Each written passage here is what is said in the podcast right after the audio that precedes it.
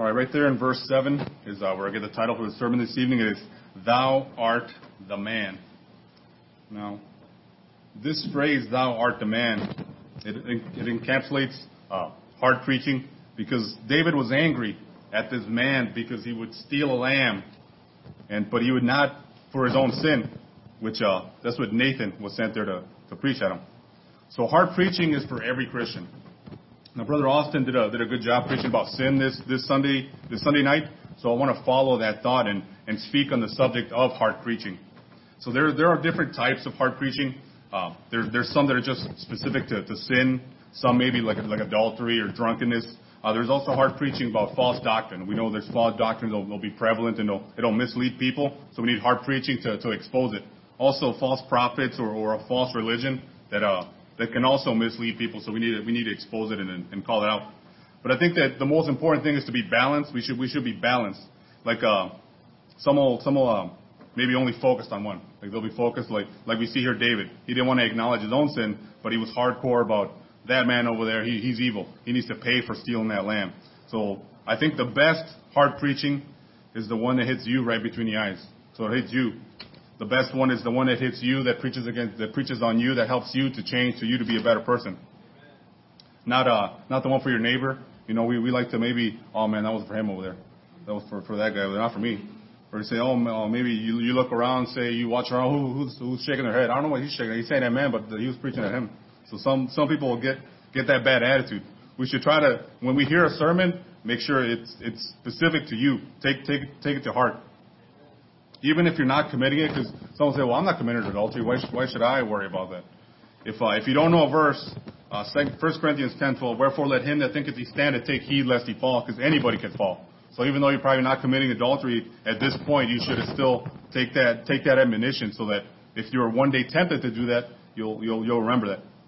The the next verse after that, I'll read it for you. It says, there hath no temptation taken you, but such as is common to man. But God is faithful, who will not suffer you to be tempted above that ye are able, but will with the temptation also make a way to escape, that ye may be able to bear it. So if you are tempted, like there's no temptation that'll take you that you'll say, oh, I have, I have no control. God, God makes a way. So there, there's always a way out. Also, don't don't just dismiss the rebuke. Like David, he didn't dismiss uh, Nathan. Like he accepted that rebuke, said, you know what, yeah, I, I committed that. Nathan said, thou art that man. He was the one that, that did that sin, and he, he he repented, and he fell down on his face, and he accepted it. So you, you could, some could dismiss uh, Brother Austin's sermon and say, you know what, he's twenty years old. He he doesn't know anything. He's, he's just a young man. We can't, we can't take his advice. So that doesn't matter. If the advice is biblical, then, then we take it. Because he's twenty years old doesn't change the fact that what he said was true. Now, a lot of what he said in the sermon about um, uh, fleeing the, the adulterous woman and having having uh, safeguards and and um, watching out for your life to make sure you, you don't you don't commit adultery. A lot of that stuff, my old pastor, he preached it, and he was old. He's probably three times the age of, of Austin. So Austin's got he's got a good head on his shoulder. So hard preaching admonish us to, to lay aside sin. Turn over to Hebrews chapter twelve. Leave your ribbon there in uh, Second Samuel twelve. We're going to go back and forth between Hebrews twelve and uh, Second Samuel.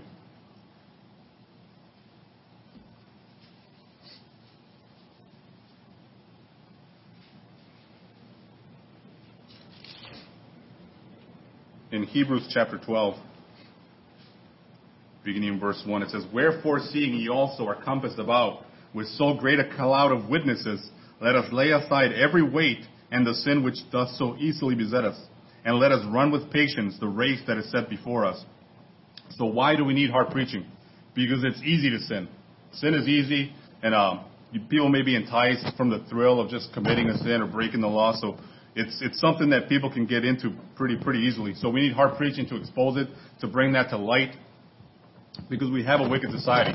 There's the, the wickeder society gets, the more of a chance there is for, for a Christian, a, a, a person called called out from God to, to fall into it. So we see uh, even prevailing false doctrines. We need we need to be we need to be um, uh, weary of that to to make sure we expose it so that people don't fall into them. Also, um, we have to admonish them to good works. So hard preaching can help us. To, to push us, to make sure we're doing more good works, because that's that's what we should be doing. Now, sin, sin will bring you down. It can also bring your family down. And if it brings the family down, it can also drag a church down. So it's it's something that we don't want. Now here in this verse it talks about running. It says, let us run with patience the race that is set before us.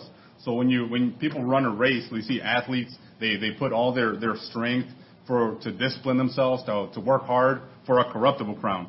So you can look at an athlete and see how much time they put, how much money they spend to, to be to be the best they can be. Can't we do that same thing in, in the in the Christian life for Jesus Christ? He paid a, a very high price to pay for all of our sins. It's worth us, and it's worth it for us to be able to put that same effort into into living a good life. Now in First Corinthians chapter nine, verse twenty-four, uh, I'll read it for you. It says, know ye not that they which run a race run all, but one receiveth the prize. So run that ye may obtain. So again, it's talking about running. It's a it's it's it's a good thing to to run for your for your physical physical physical state, but it's a it's a good analogy in comparison to the Christian life to be able to, to put some effort into to, to set some goals and to have, have a vision for, for what you want your Christian life to be. I'll turn over to Philippians chapter three. In Philippians chapter three, we'll be reading verse thirteen and fourteen.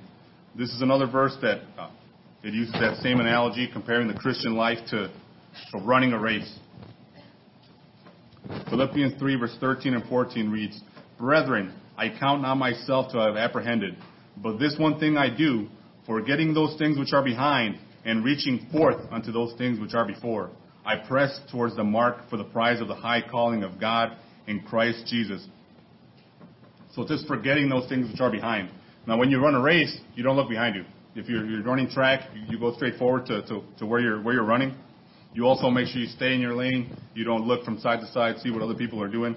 Because if you do that, you'll stumble. Wherever your eyes go, that's where you're going to go. So if you get out of your lane, it's uh, not good.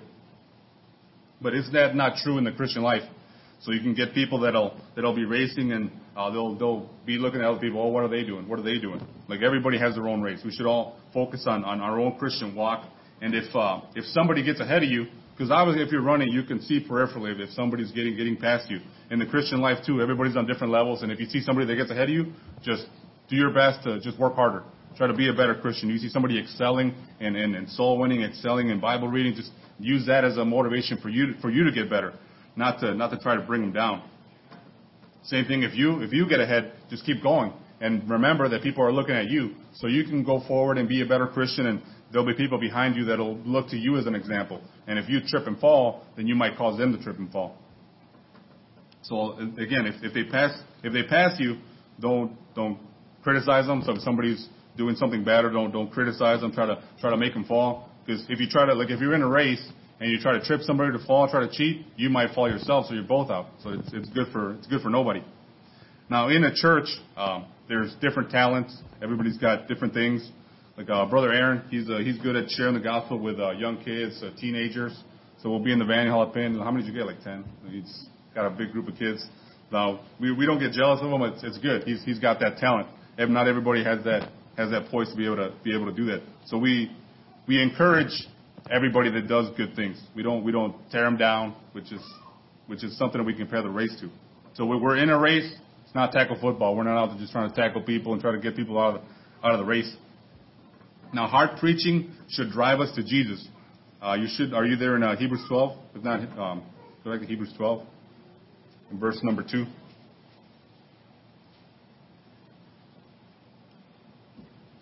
So, hard preaching should drive us to Jesus. In verse two of Hebrews twelve, it says, looking unto Jesus, the author and finisher of our faith, who for the joy that was set before him endured the cross, despising the shame, and is set down at the right hand of the throne of God. For consider him that endureth such contradiction of sinners against himself, lest ye be weary and faint in your mind. So again, we, we run a race. When you run a race, you have your focus on the finish line. You have the finish line, the prize. Our prize is Jesus. We we want to be like Jesus. We don't look to other people to try to emulate somebody else. Our goal should be Jesus. When you compare yourself to other people, that's that's when um, problems come, because we can't. We're we're all different. We're all on different levels, and we can't compare one to another. In Galatians six nine. The Bible reads, and let us not be weary in well-doing, for in due season we shall reap, if we faint not. So David, we saw in Second Samuel, he was one that wasn't having his eyes on the prize. He wasn't in the battle like he was supposed to. He lost sight of uh, of the prize, and he, and he lost big. He, lo- he lost pretty big. Now in Second Samuel eleven one, I'll read it for you. It says, And it came to pass, after the year was expired, at the time when kings go forth to battle, that David sent Joab and his servants with him and all Israel, and they destroyed the children of Ammon and besieged Rabbah.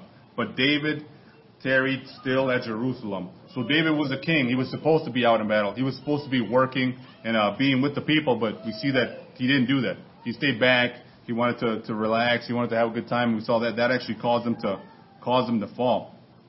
In James one verse twelve, we read, "Blessed is the man that endureth temptation, for when he is tried, he shall receive the crown of life, which the Lord hath promised to them that love him." So there is a blessing to enduring temptation. Everybody's going to go through temptation. So just because you're tempted doesn't mean that uh, you're under some kind of chastisement or, or God's punishing you. Everybody goes through temptation. But the thing is, you have to see that as an opportunity to to excel, to, to earn a crown, to overcome it. Don't see it as something where you can uh, you can give into it. Now, hard preaching can prevent the chastening from God. So it can be preemptive. So like I said, even if you're not committing a sin, so it can be a preventive face-ripping to, to save you from being chastised by God. Because what would you rather be? Would you rather sit through a, a sermon that, that offends you, or would you rather get chastised by God and get, get punished? I'd rather get my face ripped than, than get punished by God. So if, if you know you're doing something wrong, just take it like a man. Don't don't try to hide it like like David did. He, he tried to go around it, but you can't hide anything from God. God can see everything. Even though there may be something you're doing in secret, you think, oh, nobody knows, God knows. There's nothing you can you can hide from it. You should be there in Hebrews twelve. In verse five, we're going to read through through verse nine. It says, "And ye have forgotten the exhortation, which speaketh unto you as unto children, my son. Despise not thou the chastening of the Lord, nor faint when thou art rebuked of him. For whom the Lord loveth, he chasteneth, and scourgeth every son whom he receiveth. If ye endure chastening, God dealeth with you as with a son. For what son is he whom the Father chasteneth not? But if ye be without chastisement, whereof all are partakers, then are ye bastards and not sons. Furthermore, we have had our fathers of our flesh, which corrected us, and we gave them reverence. Shall we not much rather be in subjection unto the Father of spirits, and live?" So chastisement is something good. If, if God loves God loves us, He will chasten us, just like we chasten our sons. We want them to we want them to be better. Now, isn't it uh, isn't it ironic how uh, people will say that, oh, Baptist churches are too mean. The, the pastor, he's always yelling, he's always talking about sin. But then you look at, uh, like we saw about the comparison to a race. Now, think about a coach. Like, our coaches, like, nice and gentle, and they they whisper, that they don't get loud, right? No, they don't. They they yell, they get crazy. You see them running up and down the sideline, screaming, yelling, because they, they want you to be better. They want to motivate you. They want to push you. So how is that any different for for a Baptist church, for preaching, to getting loud, to, to urging you to, to, to not sin? Hebrews twelve ten says, "For they verily for a few days chastened us after their own pleasure, but he for our profit, that we might be partakers of his holiness." So the same thing. A coach will get in your face, he'll he'll yell at you and try to get you to do something, you, you'll be screaming, you, you're, you're feeling pain, so no, just keep going, just keep going, keep pushing. So in the same way, God will chasten us, or it'll push us to, to, to do better. That's what the church is for. That's what the preaching is for, to, to help us to, to be a better Christian. Now, chastening produces uh, produces something good. In verse eleven right there in Hebrews twelve, we read, "Now, no chastening for the present seemeth to be joyous, but grievous. Nevertheless, afterward, it yielded the peaceable fruit of righteousness unto them which are exercised thereby." So what I want to talk about, I want to talk about Holy Ghost chastening. So what is that? What is Holy Ghost chastening? So when, when you get chastened, when you, you get rebuked by God, when, when God punished, when God uh, gets your attention, it's something like, um, I don't know if you've ever been in a service, and you're maybe, maybe you just got in a fight with your wife, and you go to church, and the pastor preaches right about that. Like as if he knew the entire, the entire thing.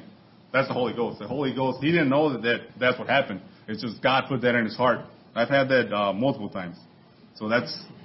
That's something you can't get online. If you're on, if you're just watching online, you see a sermon, oh man, I don't want to, you just keep scrolling, keep scrolling. But when you're in church, you have no choice. When you're in church, you get the whole the whole face ripping.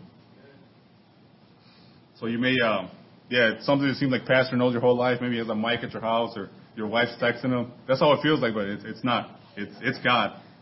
So going to church, that's a it's a it's a awesome thing that you can get the full chastening of God when you come to church. You can't hide on the internet. Now turn over to Second Samuel chapter twelve.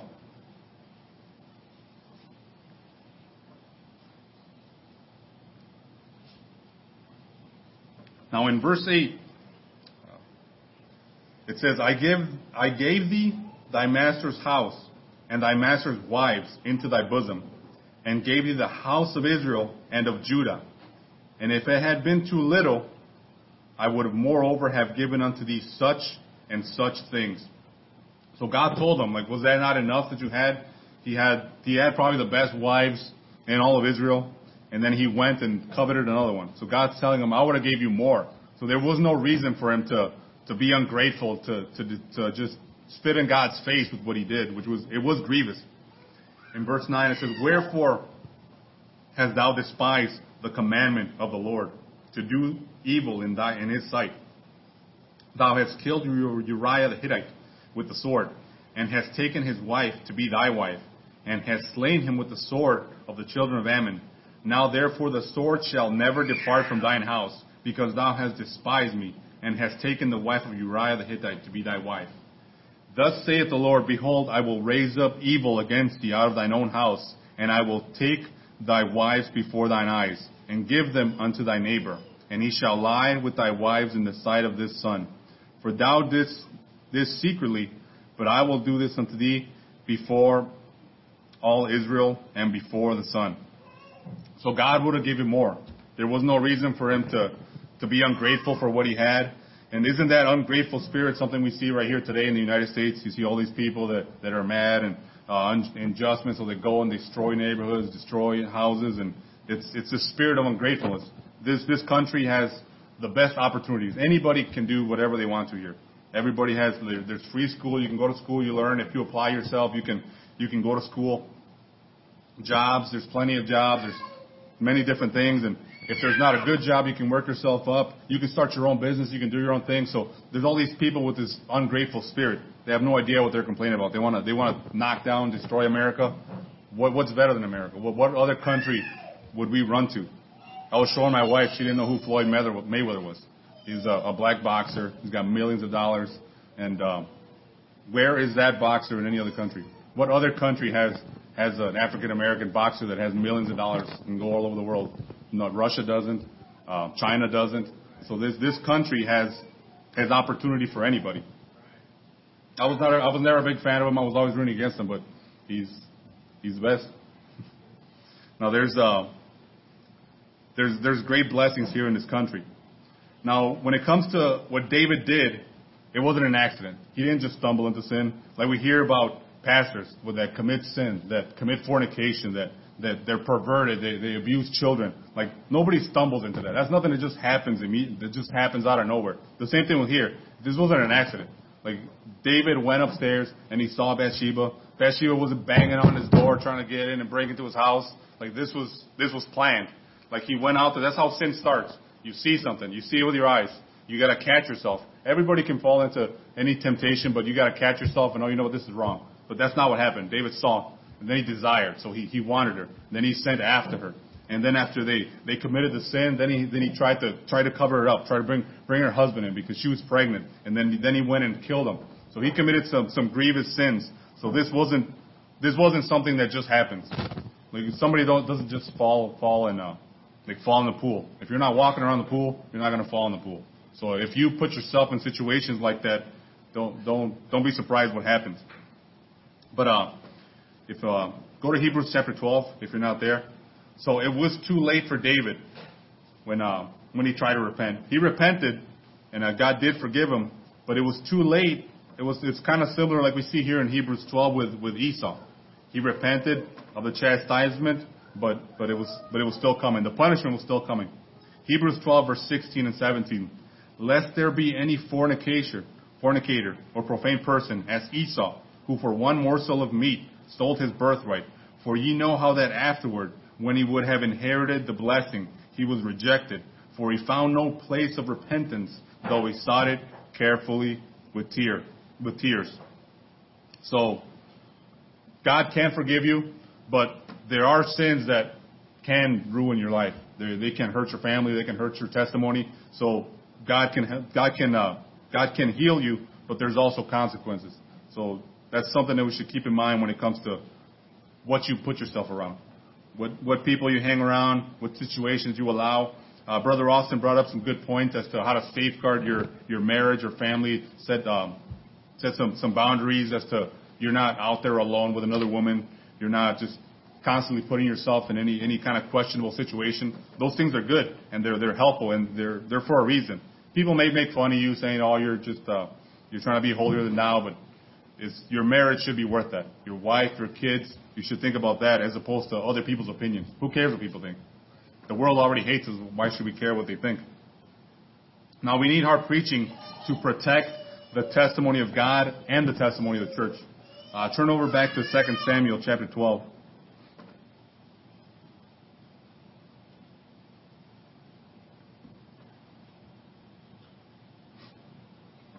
Now, one of the things that God brought up to, to David in verse fourteen, it says, "Howbeit, because by this deed thou hast given great occasion to the enemies of the Lord to blaspheme, the child also that is born unto thee shall surely die." So he gave occasion to the enemies. The enemies had an opportunity to blaspheme because everybody knew the God of Israel. Everybody knew what he had done. Everybody knew how he saved the tribe of Israel from all the different tribes.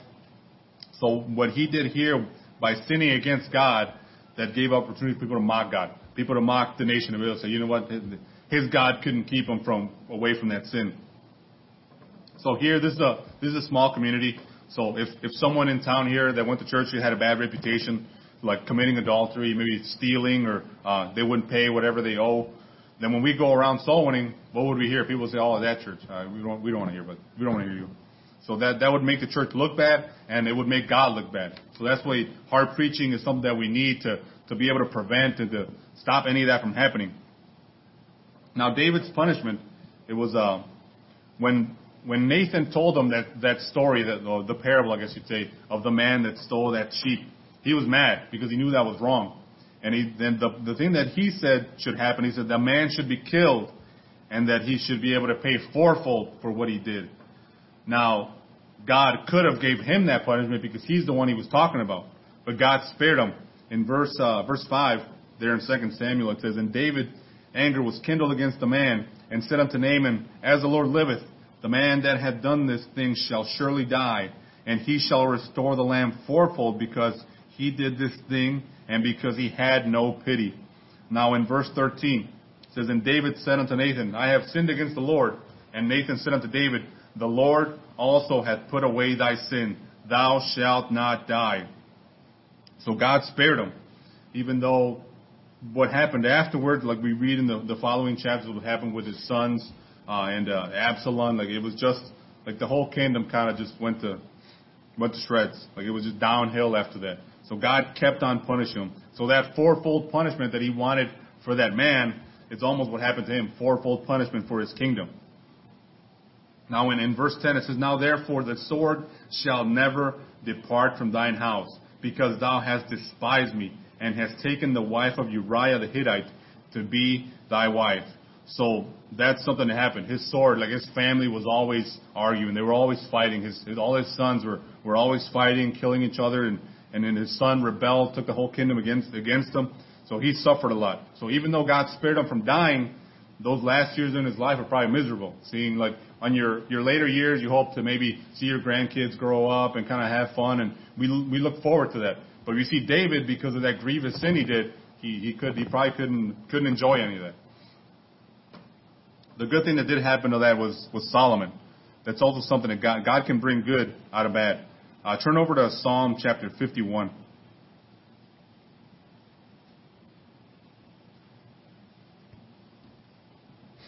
In Psalm chapter fifty-one, we see uh, David uh, repenting and remorsing over, over what he did.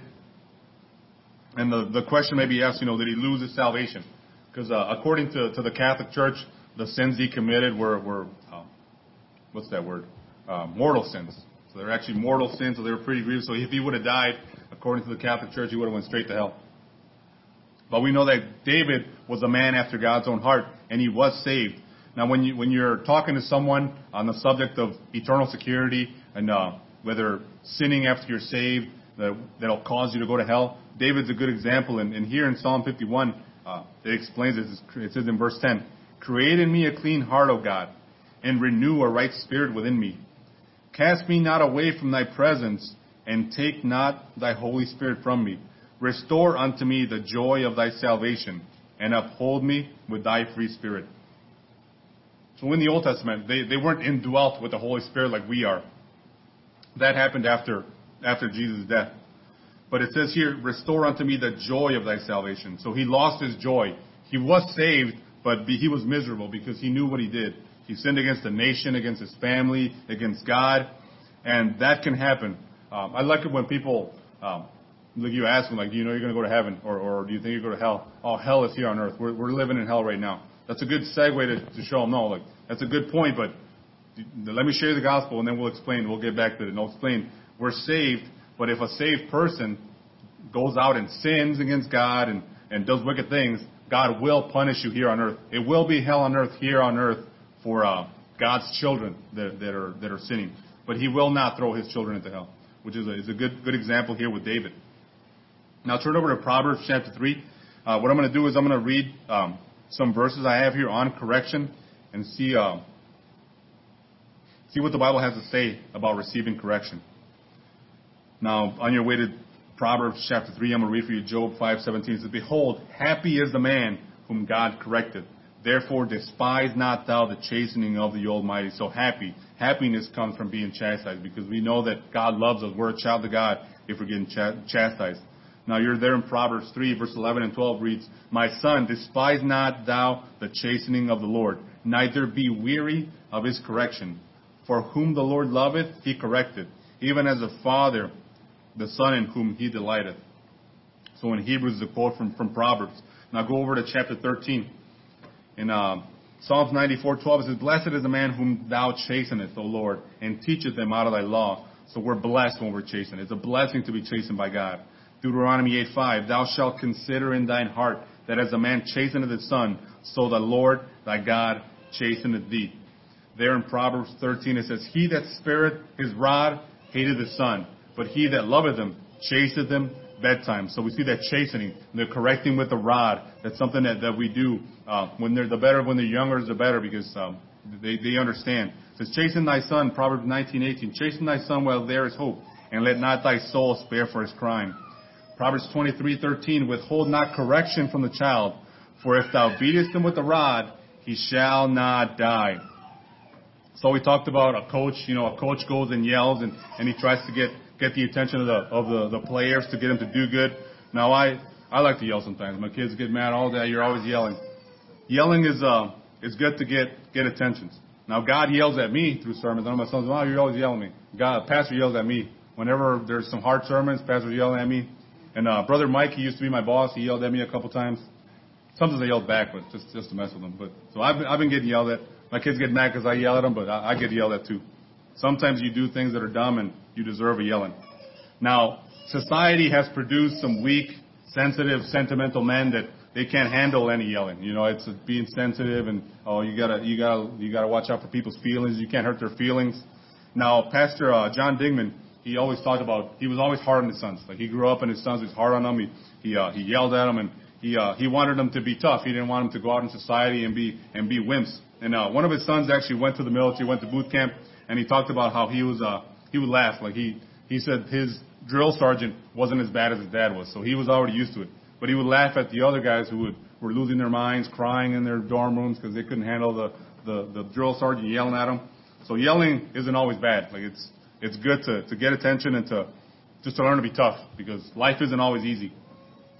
Now, you want to bless your children. Just like God wants to bless us. Like, Like um, your kids, maybe they like to go out to ice cream, they like burgers. You you may wanna you wanna do good for them, but when they do bad, then it's like you, you have that you have that option. You don't want to do it. So our Father always wants to be a blessing. That's why you want the best for your kids. So you want to correct them, you want to chasten them because you want them to do good so you can bless them. A loving Father always wants to bless us. Just like what God told David, He said, "I would give you more." So he was ungrateful. He did that wicked sin when God told him He would have given him whatever he wanted. So the same way, if, if you're a loving father, your kids, you would give your kids whatever they want. But at the same time, you want them to be good. You want to you want them to, to go the right way, to make the right choices. And that's why chastening is good. That's why we need hard preaching. We need your pastor to get up and to, to rebuke sin any sin so that we can keep that out of, out of the out of the house of God. Now turn back to Hebrews chapter twelve.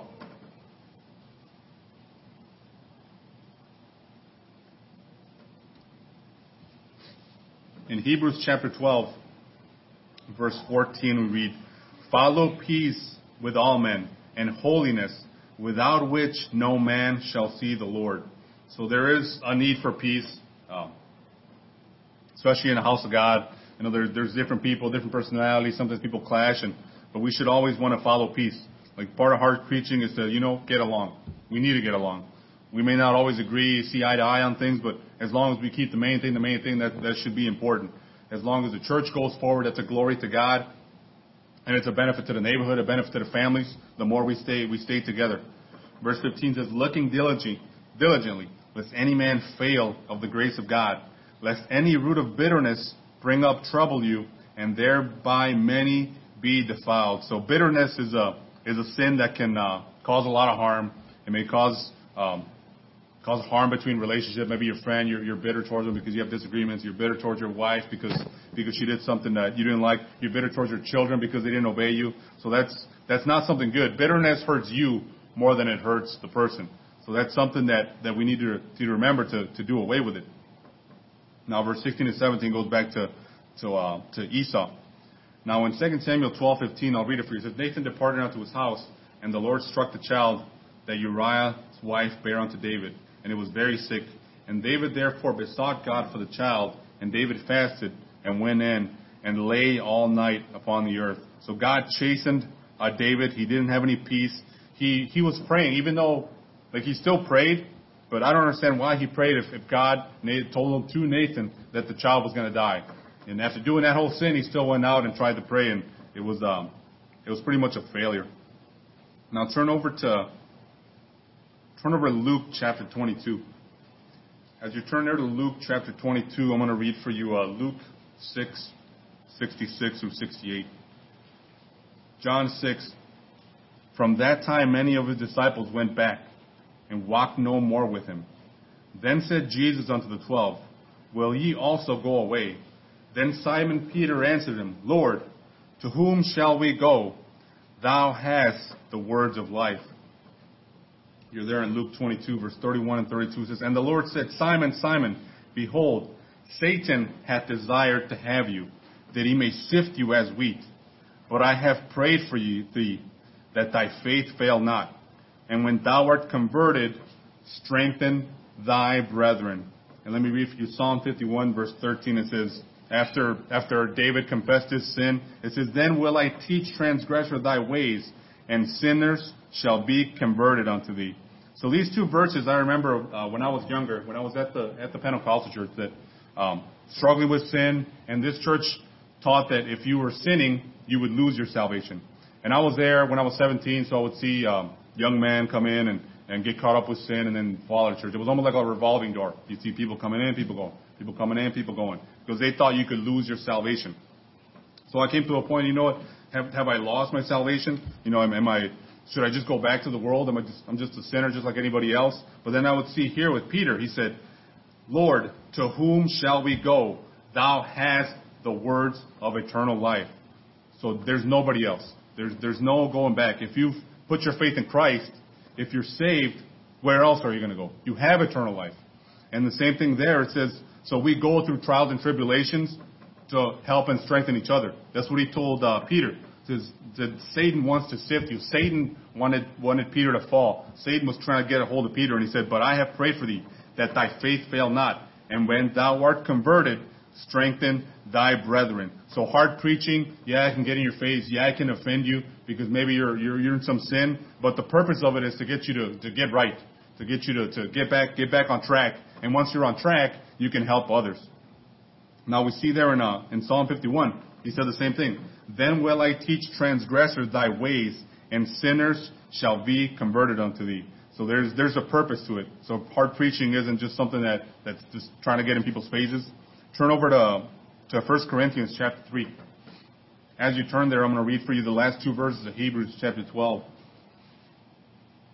We read, "Wherefore we receive the kingdom, which cannot be moved. Let us have grace whereby we may serve God acceptably with reverence and godly fear, for our God is a consuming fire. Now our works will be tried by fire. In that, that chapter, you're in verse nine, we read, for we are laborers together with God. Ye are God's husbandry. Ye are God's building. For other foundation can no man lay than that is laid, which is Jesus. Now if any man build upon this foundation gold, silver, precious stones, wood, hay, stubble, every man's work shall be made manifest, for the day shall declare it, because it shall be revealed by fire, and the fire shall try every man's work of what sort it is. If any man's work abide, which he hath built thereon, he shall receive a reward. If any man's work shall be burned, he shall suffer loss, but he himself shall be saved, yet so as by fire. Now, a, a phrase saying that I, that I've I've kept the kept the heart is is what you're living for worth Christ dying for. I think about that sometimes, you know, trying to think of what, what, what your goals are, what you're focused on in life, to try to try to be focused on Christ. Now we see hard preaching, it, it confronts. We brought about thou art the man. When you hear hard preaching, you should think of it as going straight to you. Don't try to deflect it off somebody else, or don't try to, oh, I only want to hear hard preaching when it when it's blasting somebody else's sin. I only want to hear hard preaching when it's against some false prophet. Hard preaching should be for you, to make you better. You should hold it to your heart. Sometimes you just need a kick in the pants. You just need to be encouraged to, to do more good works. Like it says, our God is a consuming fire. Like, are your works gonna gonna make it through that fire? Are they gonna make it through that test? So we gotta make sure we, we stay balanced with uh, with hard preaching, so we can keep sin out of the church, and then we can we can restore people unto God that fall that fall into sin. So we should uh, don't be like David. Don't uh, make sure you confront your sin. Make sure you walk in the light. Don't be ashamed. And uh, if you fall, get get get brothers to, to help you out, and then you can help any some other people. I'm going to read for you John one seven, and then uh, we'll close in prayer. It says, but if you walk in the light as he is in the light, we have fellowship one with another, and the blood of Jesus Christ, his son, cleanses us from all sin. Let's pray. Thank you, Lord, for um, this um, story we have here of what happened to David. I know he sinned against you, God, and uh, we hope that we all learn from, from what he did, that we won't repeat any of that. I pray you help us to, to keep in mind our own lives, our own walk with Christ, and To, to try to be better for us, not to look at others and try to put other people down or try to deflect uh, things for other people. Lord, I pray you uh, help us as this church grows, that you may uh, get a spirit of unity here with us, that we will be able to help each other out and, and um, be a blessing to the community and go out and win souls for you, Lord. In the name of Jesus, amen.